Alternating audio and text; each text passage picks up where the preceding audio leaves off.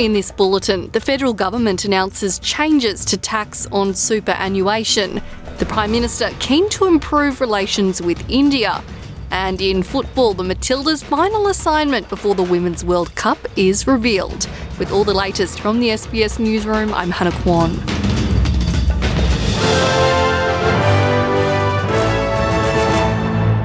The federal government has announced changes to tax on high superannuation balances. From financial year 2025 to 2026, superannuation balances above $3 million will be taxed at 30%, up from the current rate of 15%.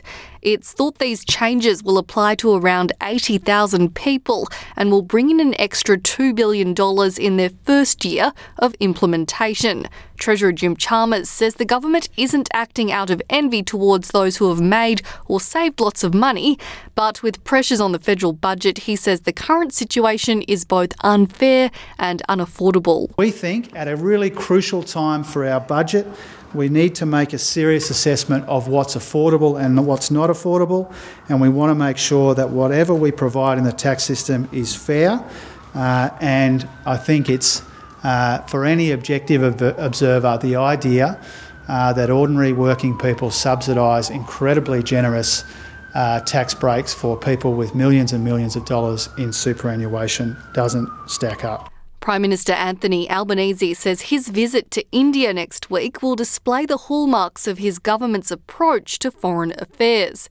Mr Albanese will meet with his Indian counterpart Narendra Modi, with both nations signalling they are keen to make more of the bilateral relationship.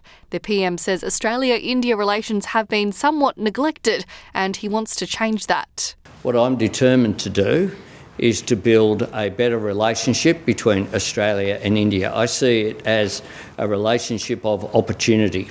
Uh, Australia's back around the international table, uh, engaging with our neighbours, pursuing our interests, uh, but also pursuing our values.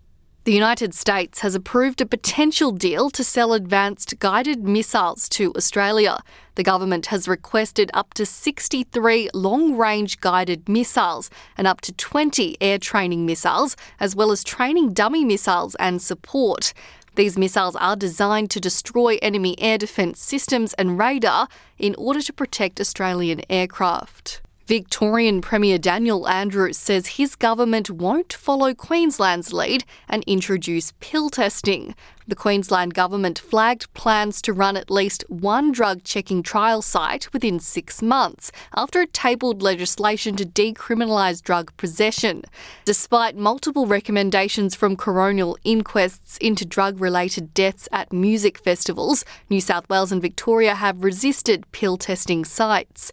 Mr. Andrews says introducing pill testing would give people the wrong idea about taking drugs. I don't think that you can take these drugs at any level and be safe.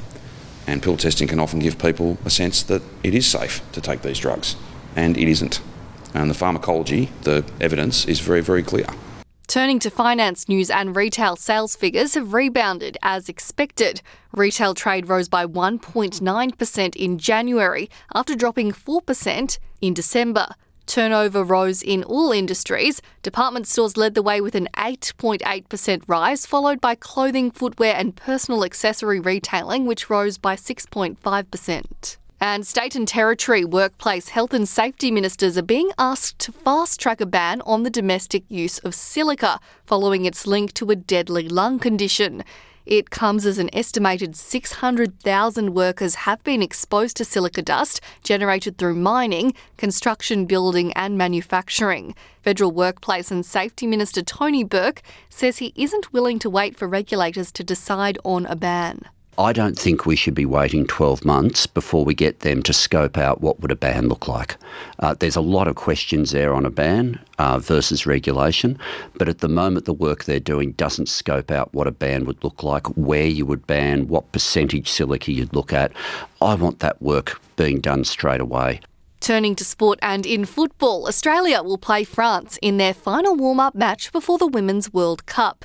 The match will take place on the 14th of July at Dockland Stadium in Melbourne, just six days before the Matildas start their World Cup campaign with a match against the Republic of Ireland.